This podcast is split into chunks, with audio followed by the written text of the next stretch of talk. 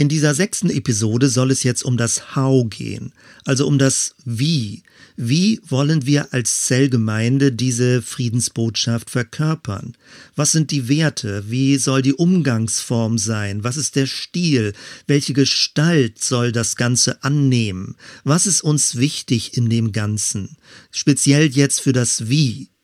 Und in unserem Konzeptflyer, den ich schon in der vorhergehenden Episode kurz erwähnt hatte, haben wir Folgendes formuliert 2016.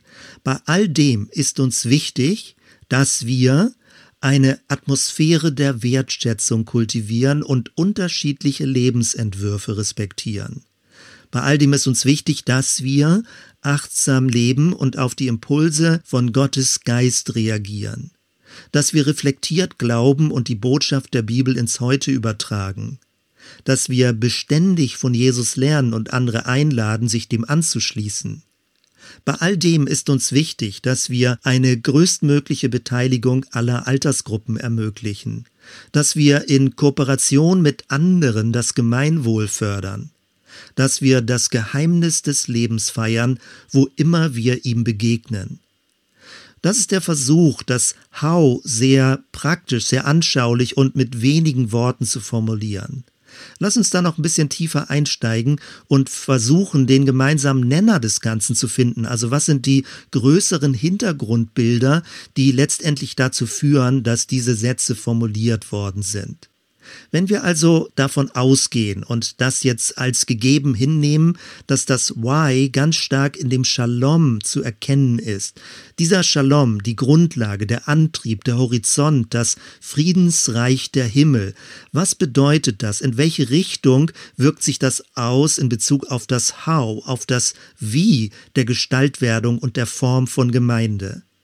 Jesus wird ja im Neuen Testament weniger mit Friedensreich des Himmels übersetzt, also was er bringen wollte, was er angekündigt hat und dass es schon ganz nah sei, sondern er wird immer mit Reich Gottes zitiert. Und das ist zwar vom Begriff her korrekt, aber es ist auf der anderen Seite auch ein bisschen irreführend, weil man unter Reich häufig ein Herrschaftssystem versteht, ein Königreich, eine Art von Hierarchie.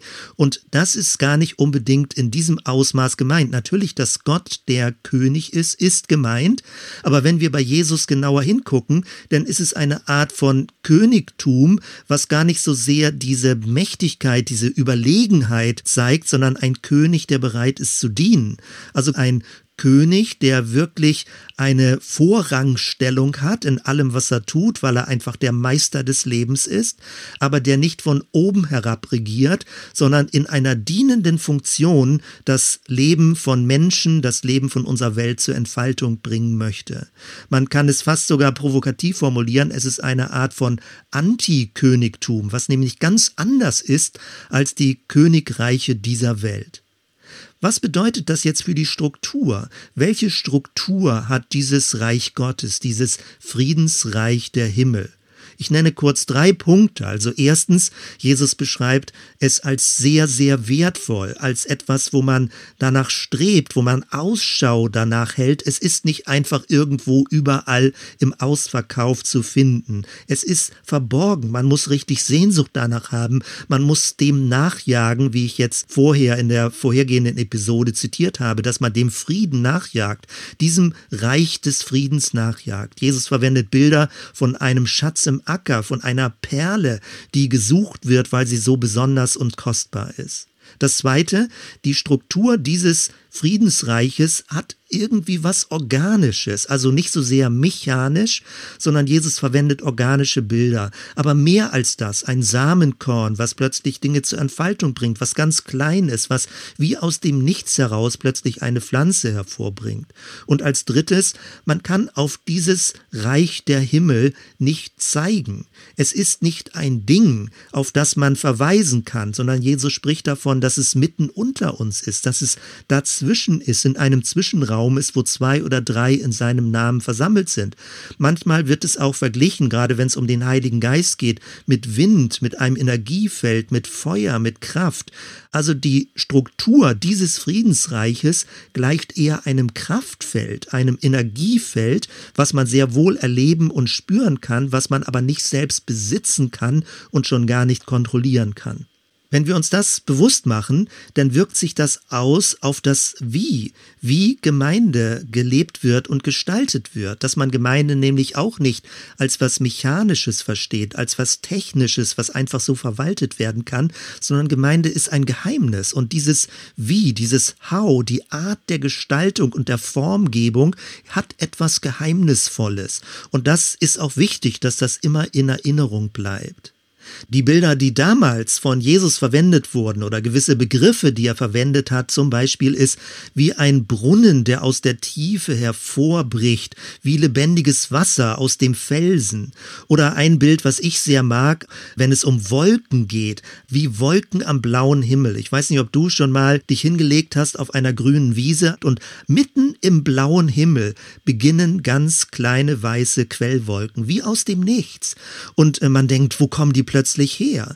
Natürlich gab es vorher Luftfeuchtigkeit, aber jetzt treten sie in das Sichtbare hinein und sie haben keinen wirklichen Anfang. Es ist nicht so ein lineares Kausalgeschehen, wo etwas beginnt und dann schrittweise zeigt es sich, sondern sie erscheinen am blauen Himmel wie aus dem Nichts. Und genau das ist ein Bild für das Reich Gottes. Es kommt aus dem Nichts. Man kann nicht wirklich danach greifen oder man greift eher ins Leere. Man hat eben nicht ein Ding, ein substanzhaftes Ding vor sich, was die Kirche verwalten kann, sondern die Kirche kann sich nur dem öffnen, dass dieses Geheimnis des Reiches Gottes, des Friedensreiches Gottes in ihrer Mitte oder in ihrem Beziehungsumfeld Gestalt gewinnt in einer ganz geheimnisvollen Weise. Wenn ich das modern formulieren müsste, dann würde ich sagen, das Reich Gottes, dieses Friedensreich ist ein Muster, es ist eine Art von Zuordnung, ein Beziehungsmuster, ein geheiltes Beziehungsmuster, dass Dinge eben nicht zerbrochen, kaputt und destruktiv sind, sondern dass sie in guter Weise stimmig und förderlich einander zugeordnet werden. Ein Muster ist keine Substanz, es ist kein Ding, aber es besteht aus konkreten Dingen, die in einer bestimmten Weise zugeordnet werden. Also Menschen, die du sehr wohl leiblich, körperlich sehen kannst, aber erst in der Art und Weise der Beziehungszuordnung entsteht das geheimnisvolle Muster des Friedensreiches Gottes. Man nennt das dann vielleicht Atmosphäre oder eine gewisse, ja, esoterisch formuliert, eine Art von Aura, die in einer Gemeinschaft ist. Das Friedensreich Gottes geschieht durch die Art der Beziehungskommunikation, dass dieses Geschehen plötzlich etwas zum Leuchten bringt, dass etwas aufleuchtet, lebendig wird, obwohl es äußerlich dieselben Menschen sind. Aber es sind versöhnte Menschen, es sind Menschen, Menschen, die miteinander in einer kreativ, positiven, konstruktiven Beziehung zusammenstehen. Das ist Gemeinde, wie es das Friedensreich Gottes verkörpert. Es geht also hier dabei eben auch nicht nur um ein inneres Gefühl, sondern auch um gewisse Verhaltensmuster. Es geht um Kommunikationsmuster. Es geht um geheilte Interaktion, versöhnte Beziehung. Es geht um eine Art von wahrhaftiger Kommunikation. Es geht um demütige Selbstbilder, dass man sich selbst nicht immer heraushebt und in den Mittelpunkt stellt, sondern dass man andere auch zum Leuchten bringt.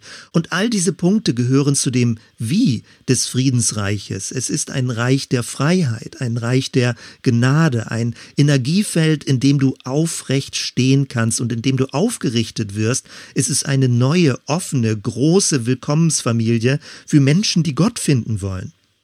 Ich möchte dir jetzt in einem nächsten Schritt drei Bilder kurz skizzieren und erläutern, die mir helfen, den größeren Rahmen zu sehen oder den gemeinsamen Nenner zu sehen für dieses Wie. Wie gestaltet sich das Friedensreich Gottes? Das erste Bild, was ich hier beschreiben möchte, ist der gesamte Bedeutungszusammenhang mit diesem Begriff Commons. Es geht um Gemeingüter.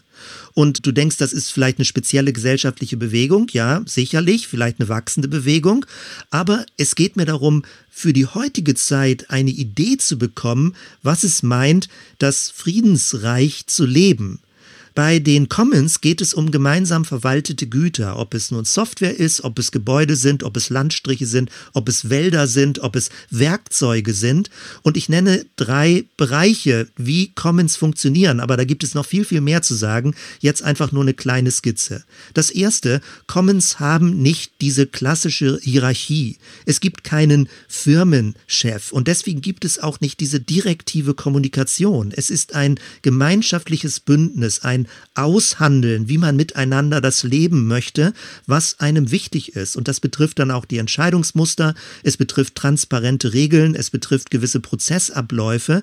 Und was sich schon in den früheren Episoden angedeutet hat, es ist eine völlig andere Logik als eine Staatslogik. Also wo von oben gewissermaßen die Obrigkeit bevormundet, was sinnvoll zu tun ist, sondern eine Commons Community achtet darauf, dass jeder zu Wort kommt, dass jeder sich mit einbringt mit seinen Möglichkeiten, dass es also nicht darum geht, dass Menschen entmündigt sind und nur die Besseren oder die Klügeren oder die Wichtigeren was zu sagen haben. Es geht nicht um eine Bevormundungsstruktur, sondern es geht um eine Beteiligungsstruktur, die möglichst wenig Hierarchie hat. Also die Gemeinschaft letztendlich entscheidet, was sinnvoll zu tun ist. Und das ist auch schon mein zweiter Punkt. Es geht um viel Beteiligung, um größtmögliche Beteiligung. Jeder hat eine Stimme. Keiner soll passiv dabei sein. Aber es geht nicht um ein Konsumdenken, wo ich also nur hingehe, um was zu bekommen, sondern die Logik in einer Commons-Kultur ist geben und nehmen. Und es ist auch keine direkte Tauschlogik, also im Sinne von, ich gebe dir jetzt was, was ist der Gegenwert, den du mir dafür gibst und wie können wir das berechnen, also fast so mit einer Geldlogik, die schon wieder dahinter steht, sondern es ist eher eine indirekte Geben- und Nebenlogik. Das heißt, du bist grundsätzlich bereit, das, was du hast, mit in die Gemeinschaft einzubringen, deine Gaben, deine Möglichkeiten, deine Finanzen, deine Zeit und auf anderem Wege wird dich die Gemeinschaft wieder segnen begegnen. Also es geht nicht um so eine unmittelbare, direkte Tauschbeziehung, sondern es geht um eine positive Eingabe in die Gemeinschaft. Und dann geht es aber auch um eine Rückwirkung, dass du selbst wieder gesegnet wirst aus der Gemeinschaft heraus. Es geht um Eingaben und es geht um Bedürfnisse, dass du auch das bekommst, was du denn brauchst, aber nicht eben in einer selbstzentrierten, egoistischen Form. Das ist ganz spannend, wie Gemeinschaften versuchen, das in heutiger Zeit zu leben. Und mein Eindruck ist, dass es dicht an dieser Logik des Friedensreiches, wie Jesus es gelebt und gelehrt hat. Und es hat eben, wie schon angedeutet, nichts mit Konsumdenken zu tun. Ich finde es absolut wichtig und notwendig, dass wir mit unserem christlichen Verständnis rauskommen aus einer Konsumlogik. Du bist kein Kunde, wenn du Mitglied in einer Gemeinde bist. Du kannst keine Ansprüche stellen, was gefälligst für dich getan werden soll. Es ist keine Geldlogik. Es geht nicht darum, dass man irgendwas spendet und dann einen gewissen Profit davon hat. Dieses ganze Konsumdenken Denken, wo du etwas haben willst aus der Gemeinschaft, ist völlig gegenläufig zu dieser Commons-Kultur. Die Commons-Kultur lebt davon, dass Menschen gerne etwas geben und nicht immer aufrechnen, was sie davon bekommen. Sie bekommen etwas zurück, aber häufig zeitverzögert und eher indirekter und nicht in so einem direkten Kosten-Nutzen-Vergleich. Und das dritte zum Stichwort Commons-Kultur ist, es gibt kein Profitstreben. Also es geht nicht darum, irgendetwas zu erwirtschaften, einen Überschuss zu haben, sondern es geht darum, dass die Gemeinschaft stimmig zusammenlebt und dass jeder diese Grundversorgung hat, dass jeder seine Bedürfnisse als wahrgenommen erlebt und dass er wertgeschätzt wird in dieser Art von Gemeinschaft. Es geht nicht darum, dass man im Sinne eines Profitstrebens sagt, der Zweck heiligt die Mittel. Also wie in der Wirtschaft im schlimmsten Fall dass man ausbeuterische Arbeit begrüßt oder sogar initiiert, um günstigere Produkte produzieren zu können. Das wäre völlig gegenläufig zu dieser Commons-Kultur, wo man sagt, alle, auch in dem gesamten Produktionsprozess, alle müssen respektiert und geachtet werden und einen angemessenen Lohn jetzt beispielsweise bekommen. Also es geht darum, das Gesamtgeschehen im Blick zu haben. Das ist die Commons-Kultur. Und mein Eindruck ist, dass es sehr dicht an dem, was das Neue Testament Ekklesia nennt. Also eine Gemeinschaft von Menschen, die herausgerufen sind aus der Menge, aber jetzt nicht herausgerufen in den Himmel oder in eine fromme Isolationswelt, sondern herausgerufen sind in Verantwortung für das Gemeinwesen. Es geht um öffentliche Treffen, das ist die Ekklesia. Und es geht um eine Gemeinschaft, die miteinander aushandelt, verhandelt und übt, wie man Gottes neue Welt in dieser Welt schon leben kann und ihr Gestalt geben kann. Es geht um eine Art von Einübung, wie eine neue Gesellschaft aussehen und funktionieren und gelebt werden kann. Das ist Gemeinde vor dem Hintergrund dieser Commons-Logik und Commons-Kultur. Ein zweites Bild, was ich nennen möchte, ist der Schwarm. Und das habe ich ja schon an verschiedenen Stellen verwendet und ich komme immer wieder auf dieses Bild zurück, weil ich glaube, es ist so positiv irritierend, wenn wir Gemeinde als Schwarm verstehen. Also ich meine nicht, dass der Schwarm aus sich heraus automatisch intelligent ist. Mir geht es um diese Strukturlogik, um die Gestalt, um das Wie. Gemeinde ist eben nicht ein statisches Gebäude, sondern im Neuen Testament wird ja davon gesprochen, es sind lebendige Steine oder es ist ein Tempel auf zwei Beinen, alles ist in Bewegung. Und das bildet sich sehr gut in diesem Bild des Schwarmes ab. Man kann den Schwarm nicht ergreifen, du greifst ins Leere, wenn du einen Schwarm greifen willst, und doch ist er sichtbar. Das entspricht genau der Logik des Reiches Gottes. Es ist kein Ding, und doch ist es da. Der Schwarm hat eine Form, aber er hat keine feste Grenze. Die Grenze ist in Bewegung und jeder kann dazukommen und plötzlich verändert sich die Grenze durch die Vögel beispielsweise, die dazukommen. Kurz drei Punkte, die den Schwarm ein bisschen besser charakterisieren und Bezug nehmen auf dieses How, auf das Wie. Wie gestaltet sich Gemeinde? Das erste, ein Schwarm ist immer in Bewegung. Er ist im Fluss, im Flow. Er ist im Wind, bewegt er sich. Also ich habe jetzt einen Schwarm von Vögeln vor Augen und er wandelt ständig die Form oder ein bisschen langsamer, wenn du eine Lavalampe vor Augen hast. Es bewegt sich ganz langsam. So muss man sich Gemeinde vorstellen. Es ist im Fluss. Das ganze Beziehungssystem ist im Fluss. Leute kommen dazu, Leute nehmen sich wieder raus. Man muss aktiv dabei bleiben und nur so gewinnt das Ganze Gestalt. Und das war eben schon mein zweiter Punkt. Im Schwarm muss man aktiv dabei bleiben. Die Vögel fliegen mit, jeder Vogel fliegt. Also jetzt mal ein bisschen plump und übertrieben formuliert. Man kann nicht am Boden sitzen bleiben als Vogel und vor sich hin maulen, dass der Schwarm fliegt und fliegen möchte und vielleicht auch weiter fliegt.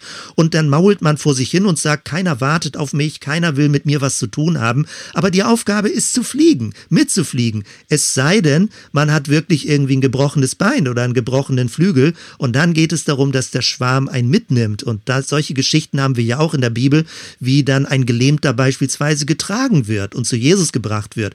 Aber das ist eher die Ausnahmesituation. Das vitale Bild ist, dass jeder fliegt, dass jeder mitmacht, dass jeder sich beteiligt, dass jeder aktiv ist und nicht, dass Menschen in einer Konsumlogik erwarten, dass man sich um sie kümmert, weil sie keine Lust haben zu fliegen. Das ist nicht Kirche. Kirche ist was Lebendiges und Dynamisches, wo es gerade ein besonderes Geschenk ist, dass jeder gehört wird, jeder beteiligt wird, jeder sich einbringen kann mit seiner Persönlichkeit Persönlichkeit, mit seinen Gaben, mit seinen Begabungen.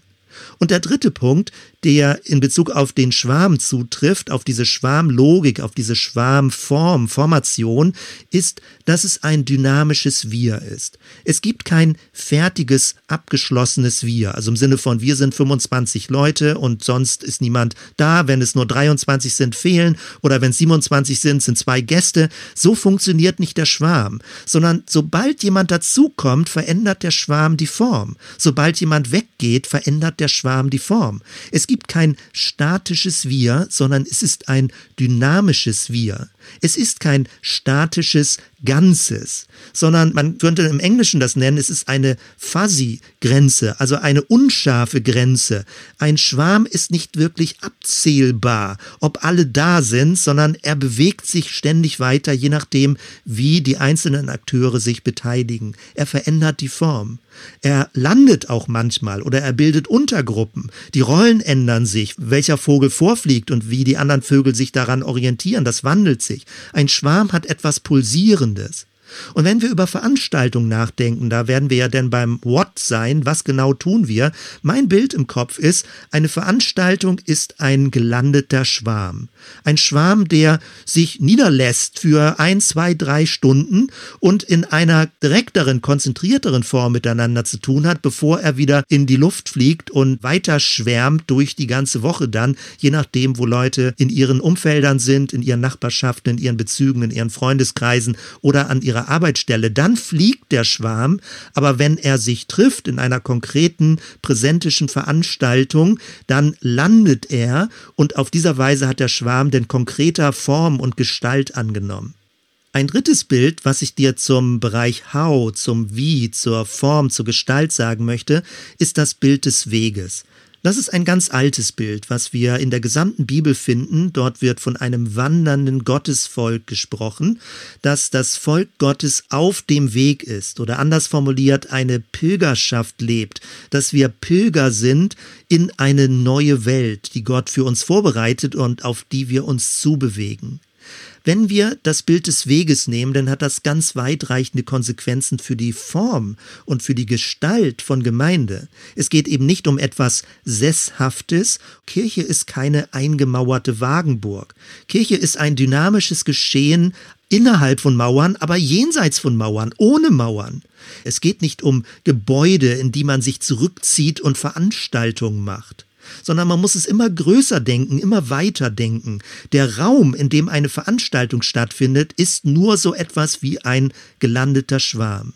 Oder eine Karawane, die möglicherweise in eine Oase kommt und eine Zwischenrast macht, um dann in die nächste Woche hinein wieder sich weiter zu bewegen. Drei Kennzeichen, die ich besonders herausheben möchte bei diesem Bild des Weges. Das erste, es geht immer um Entwicklung um Wandel, um Wandlung, um einen Wachstumsweg. Es ist eben nicht etwas, wo man nur im Kreis sitzt und sich gegenseitig anguckt, sondern es gibt auch wirklich ein Vorne und Hinten. Es gibt Leute, die ein bisschen schneller sind, es gibt Leute, die ein bisschen langsamer sind und das ist gar nichts Schlimmes, weil man kann aufeinander warten, aber man muss nicht sitzen bleiben und erwarten, dass alle anderen jetzt nicht mehr weitergehen. Also genauso wie das Bild des Vogels, der nicht fliegen möchte, sondern eine Karawane ist immer in Bewegung. Sie macht mal Pause, sie rastet mal, sie wartet auf Leute, die ein bisschen langsamer waren oder sie hilft Leuten mit auf, indem sie auf dem Kamel sitzen oder sich in einen Wagen reinsetzen können, beispielsweise wenn sie gerade krank sind oder sich was gebrochen haben. Aber grundsätzlich ist eine Karawane in Bewegung. Das Bild des Weges des wandernden Gottesvolkes zeigt, wir sind in diesem Leben immer in Bewegung. Alles sind Lernwege. Man lernt nie aus. Und das ist die Gestalt des Glaubens. Man lernt immer weiter. Man ist nicht einfach fertig auf einem Plateau und hat jetzt ein für alle Mal alles begriffen und weiß Bescheid und kann andere belehren. Nein, je länger du lebst, wirst du merken, dass du immer ein Lernender bleibst und das hält dich lebendig und frisch und dynamisch. Das ist die Gestaltung des Weges, dass der Glaube eine Weggestalt hat. Das Zweite, die Weggestalt macht uns deutlich, es ist immer unfertig. Wir leben in Vorläufigkeiten. Man kann nicht Dinge fertig anhäufen und so ganz viel Gepäck dabei haben, sondern es ist glaubensmäßig eine Art von leichtem Gepäck, dass man immer wieder Dinge ablegt, die nicht so gut sind im eigenen Leben und neue Fertigkeiten lernt. Also das ist auch das Bild von der Kleidung, die abgelegt wird, der alte Mensch wie Kleidung und dass es ein neues Leben gibt, was wir anlegen, dass wir uns gewissermaßen in einem permanenten Häutungsprozess befinden. Es ist immer unfertig und es gibt immer etwas Neues, was kommt, ohne das Alte zu verachten, aber das Alte wird insofern hinter uns gelassen, dass es uns nicht bestimmt, indem wir weiter lernen in Richtung auf Gottes neue Welt, auf seine Friedenswelt. Und das Dritte, das Bild des Weges bezieht sich auch auf die Generationen dass es Generationen sind, in die der Glaube übertragen und weitergegeben wird, wie ein Staffellauf, dass es weitergereicht wird durch die verschiedenen Generationen, dass die Aufgabe des Lebens darin besteht, das, was du gelernt hast, an andere Menschen weiterzugeben. Auch das gehört zu dem Bild des Weges dazu. Und wenn wir nochmal bei diesem Bild des Weges bleiben, dann erinnert mich das auch an Gandhi, der uns vieles lehren kann mit dieser Außenperspektive auf unseren christlichen Glauben. Er hat davon gesprochen, dass der Frieden nicht nur das Ziel ist, auf das wir zugehen und dass alle Mittel recht sind, also dass man gewissermaßen Gewalt anwenden kann, um zum Schluss Frieden zu erreichen. Gandhi hat das abgelehnt. Er hat gesagt, wenn das Ziel Frieden ist, dann muss auch der Weg dorthin Frieden sein. Also letztendlich ist das denn die Theorie und die Praxis der Gewaltfreiheit, wie man leben kann. Er sagt, der Weg muss auch die Gestalt des Friedens haben. Dann erst kann man auch wirklich den Frieden erreichen, wie er gedacht ist. Und genau das wird auch in der ökumenischen Bewegung deutlich. Früher, ganz am Anfang, hat man überlegt, ist es ein Pilgerweg zu mehr Gerechtigkeit und Frieden? Und man hat dann von dieser Formulierung Abstand genommen und hat gesagt, nein, es ist ein Pilgerweg der Gerechtigkeit und des Friedens. Also der Weg selbst ist die Gestalt von Gerechtigkeit und von Frieden. Und nur wenn der Weg selbst auch diese Form hat, Frieden zu leben und Gerechtigkeit zu leben, dann wird auch das Ziel Frieden und Gerechtigkeit sein. Gemeint ist also nicht, der Weg ist das Ziel, es geht um das Ziel des Shalom Gottes, auf das wir zu leben und zuarbeiten und mitwirken in dem, was Jesus begonnen hat, aber der Weg selbst muss auch schon die Gestalt des Zieles haben, also die Werte des Zieles haben, damit der Weg überhaupt Sinn macht. Es muss ein Friedensweg sein, es muss ein Weg sein der Gerechtigkeit, der sozialen Gerechtigkeit, ein Weg der Gewaltfreiheit, letztendlich ein Jesusgemäßer Weg. In dieser Gestalt bekommt der Weg Sinn und ist nicht einfach nur Mittel zum Zweck, sondern der Weg selbst verinnerlicht schon das Ziel, auf das dieser Weg zugeht und hinführt. Man könnte über das Wie, über die Form des Glaubens, über die Gestalt von Gemeinde noch viel, viel mehr sagen, über die Prinzipien, nämlich dass es um innere Energie geht, die dann in eine äußere Aktivität einmündet, dass es um einen Rhythmus geht zwischen Kleingruppe und Großgruppe, dass es um eine Tischlogik geht, wo Menschen eingeladen sind, eine offene Familie. Jesus hat Menschen aus allen Himmelsrichtungen eingeladen, die Sehnsucht danach haben, Gottes Willen zu tun und in diesem Sinne eben die Shalom Traumwelt leben zu wollen. Es geht auch darum, als Prinzip, dass das Ganze integriert ist in die Familie, in Beruf, dass Kirche nicht was abgespaltenes, religiöses ist, wo man hingeht und was man dann als Kirche tut oder ein kirchliches Programm macht. Das kann man auch machen. Das ist wie ein landender Schwarm, wie gesagt, oder wie eine Oase der Karawane. Aber letztendlich geht es darum, dass es integriert ist in unserem ganzen Leben und auch, dass es begabungsorientiert ist. Es geht um den fünffältigen Dienst, wie verschiedene Menschen mit ihren Begabungen mit unterstützend Eingaben machen in dieses Friedensgeschehen und damit der Gemeinde immer mehr und klarere Gestalt geben, was hier im Einzelnen jetzt beschrieben wurde. Zum Schluss möchte ich noch mal kurz auf diese zwei großen Begriffe eingehen, die ja aktuell Kirche sehr beschäftigen. Das eine ist die Pandemie und das zweite ist die Digitalisierung.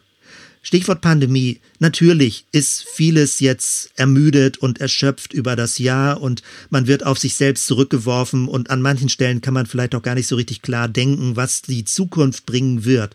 Die Pandemie ist ein Stresstest für Kirche, weil Kirche plötzlich die Gebäude nicht mehr so nutzen konnte wie bisher. Die Veranstaltungsformate mussten anders sein. Das Rollenbild der Pastoren, Pastorinnen hat sich plötzlich geändert. Kirche ist von ihrer ursprünglichen Form wie ein zerbrochenes Gefäß. Und wir haben das ja auch in unserer Gemeinde erlebt, wenn wir verschiedene Beziehungsebenen, Gruppengrößen so nicht mehr durchführen konnten. Wir haben das mit verschiedenen C-Worten im Englischen gemacht. Also eine Celebration mit vielen Leuten ist nicht möglich, eine Congregation ist nicht möglich, nicht mal ein Cluster, also mit 10, 15, 20 Leuten ist möglich, sondern es waren, wenn überhaupt nur kleine Zellen möglich, Cells oder Coaching, Zweier-, Dreier-Beziehung. Digital war natürlich mehr möglich, aber im konkreten analogen analogen, präsentischen Sinne sind plötzlich die ganzen Beziehungsebenen auf das ganz Kleine zurückgeworfen worden und wir mussten ganz neu für uns auch klarkriegen, was ist eigentlich Kirche im Kleinen, im Privaten, im Persönlichen. Jesus redet sogar vom stillen Kämmerlein. Also was ist dein geistliches Leben, wenn du nur ganz alleine mit Gott im Stillen zusammen bist. Das, denke ich, hat die Corona-Pandemie auch neu auf die Tagesordnung gebracht, dass man nicht nur aus der Gemeinschaft heraus sein Glauben denkt und lebt und davon profitiert, sondern dass du auch innerlich ein Glaubensleben lebst, ohne dass du äußerlich immer dazu angetrieben und aufgefordert wirst, dass es also eine intrinsische Motivation bei dir gibt. Das hat die Pandemie an die Oberfläche gebracht, wo Menschen das leben und leben wollen oder wo sie es auch nicht leben. Und das kombiniert sich mit diesem Begriff, dass durch die Pandemie deutlich geworden ist, dass man eigenverantwortlich glauben muss. Also man wird nicht einfach nur versorgt im Glauben oder durch bestimmte Veranstaltungen, wo man hingeht, sondern man muss selbst aktiv werden. Man muss Initiative ergreifen. Man muss eine gewisse Art von Verbundenheit zeigen, sowohl im analogen, wenn man sich im Kleinen mit Menschen trifft, oder auch im digitalen. Es wird einem ja nicht aufgezwungen. Man selbst muss überlegen, wo möchte ich dabei sein und wie möchte ich mit Menschen in Kontakt bleiben. Die Pandemie hat gewissermaßen eine Individualisierung nochmal auf die Spitze getrieben. Das klar ist, jeder muss selbst Akteur sein. Man muss aktiv beteiligt sein wollen, weil niemand nimmt dich so mit an die Hand und zwingt dich zu irgendetwas. Letztendlich ist es wieder das Bild des Schwarmes. Der Schwarm besteht dadurch, dass alle Vögel fliegen wollen. Und sie werden nicht mit Ketten aneinander gebunden, sondern sie fliegen freiwillig in diesem Schwarm. Es gibt eine Anziehung, wie die Vögel zusammenkommen und miteinander miteinander dieses Kunstwerk eines Schwarmes hervorbringen. Stichwort Digitalisierung, auch da wiederum klar, Aktuell gibt es eine Überflutung, viele Infos, viele Videokonferenzen, viele digitale Daten, dass man äh, ermüdet ist und erschöpft ist. Aber es ist wichtig, darüber hinaus zu denken. Das Digitale wird immer normaler werden, immer selbstverständlicher werden. Und was bedeutet das für Kirche? Wie verändert es die Form von Kirche? Was ja jetzt möglich ist, ist, es gibt leichteren Zugang aus der Entfernung. Wenn Menschen krank sind, wenn Menschen eine Reha machen, können sie sich aus der Entfernung digital zuschalten. Oder wenn Menschen im Schicht Schichtdienst sind, können sie sich zeitverzögert gewisse Dinge nochmal anhören. Oder wenn Menschen im Urlaub sind und nicht sagen, ich möchte jetzt völlig weg sein und abschalten, sondern auch aus dem Urlaub heraus Kontakt zur Gemeinde halten wollen. Auch das ist alles möglich. Und das ist ja genau das, was wir jetzt mit dem Concept Board durchgehen. Wie können wir das Positive des Digitalen so sinnvoll einsetzen und nutzbar machen, dass es uns nicht weiter ermüdet und erschöpft, sondern wirklich hilfreich ist. Das, worauf wir uns einstellen müssen, sollten, könnten, ist so, wie ich das vermute, wie ich das sehe oder jetzt auch in Büchern lese, die nach vorne denken, wie sich das Digitale weiterentwickeln wird, nämlich in dem Sinne, dass wir das Digitale als die größere, umfassendere Welt verstehen, dass gewissermaßen das Analoge eingebettet ist in dem Digitalen. Und das ist wirklich etwas Besonderes, was wir jetzt in heutiger Zeit erleben, jetzt nicht erst im letzten Jahr, sondern schon im letzten Jahrzehnt, letzten zwei Jahrzehnten immer stärker, jetzt aber immer und immer mehr Breitenwirkung bekommt, dass das Analoge zwar, wie man häufig sagt, die reale Welt ist, wo man präsentisch zusammen ist, aber das Digitale, diese große datenvernetzte Welt, ist viel umfassender unsichtbar um uns herum. Und das, was ursprünglich ein Werkzeug war, fängt jetzt an, ein Lebensraum zu werden. Nämlich ganz früher beim Stichwort Werkzeuge war es so, dass Werkzeuge die Körperteile des Menschen verlängert haben. Wenn du zum Beispiel einen Hammer in die Hand genommen hast, dann hat es die Hand verlängert und du konntest damit stärker zuschlagen. Früher war noch das Digitale sowas wie eine Ergänzung. Man hat den Computer angeschaltet und ist dann in die digitale Welt gegangen. Und jetzt fängt es an, immer mehr eine selbstverständliche Wirklichkeit um uns herum zu werden. Und das wird in den nächsten Jahren immer stärker werden. Das heißt, das Analoge ist dann nicht der Ausgangspunkt, um von dort her zum Digitalen zu gehen, sondern das Digitale ist unsichtbar immer gegenwärtig und wir müssen das Analoge ganz bewusst initiieren, um uns dann zu bestimmter Zeit, zu bestimmten Orten bewusst zusammen zu treffen. Und das Digitale ist rund um die Uhr, ständig um uns herum. Das heißt also, schon heute und morgen noch viel mehr werden wir mit unseren analogen Ideen, mit unserem analogen Körper, mit unseren analogen Veranstaltungen eingebettet sein in eine viel, viel größere digitale Cloud, wieder das Bild der Wolke, dass wir in einem größeren System drin sind. Und da muss man nicht nur von bedroht sein, sondern das hat ja auch viele Vorteile mit allen Gefährdungen. Aber jegliche Art von technischer Neuerung hat immer eine Schattenseite, aber es hat auch eine Lichtseite, was was möglich ist. Und dafür müssen Menschen eben mitdenken und auch neue Regeln erfinden, damit die Schattenseite nicht die Oberhand gewinnt. Das Digitale wird uns also weiter dazu führen und jetzt insbesondere durch den Pandemiebeschleuniger, alles ist vernetzt, alles gehört miteinander zusammen. Und das Präsentische wird etwas Besonderes sein, dass man Zeit hat, sich in einer besonderen Ereignishaftigkeit mit Menschen zu treffen. Man könnte das Analoge dann auch ein ganz Körperereignis nennen. Also, dass man mit seinem gesamten Körper, mit seiner gesamten Mimik mit anderen Menschen in Kontakt trifft oder sich beispielsweise in einem Raum dann trifft, wie zum Beispiel in einem Gottesdienst. Das Digitale liefert viele, viele Anschlussüberlegungen und wir sind erst am Anfang. Das wird noch sehr spannend sein, was in den nächsten Jahren und Jahrzehnten entsteht und all das wird Kirche mit verändern.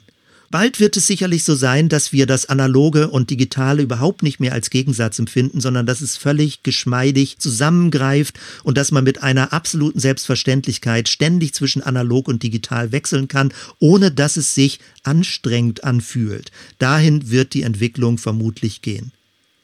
Damit schließe ich jetzt diese Episode zum Stichwort How, welche Form, welche Gestalt nimmt Kirche an? Und ich möchte dir nochmal die Merkhilfe in Erinnerung rufen. In Bezug auf das How, behalte das Bild des Schwarmes, der fluiden Form. Behalte das Bild der Commons-Prinzipien, der Commons-Kultur und behalte das Bild des Weges, der Weggestalt, eines Wachstumsweges, aber jetzt nicht im Sinne einer Steigerung, einer wirtschaftlichen Steigerung, sondern eher eines inneren Wachstumslernweges, eines Entwicklungsweges, dass wir zu den Menschen werden, wie Gott uns gedacht hat und dass wir Christus ähnlicher werden. Bis hierhin erstmal und in der nächsten Episode werden wir dann genauer auf das What gucken. Bis dann.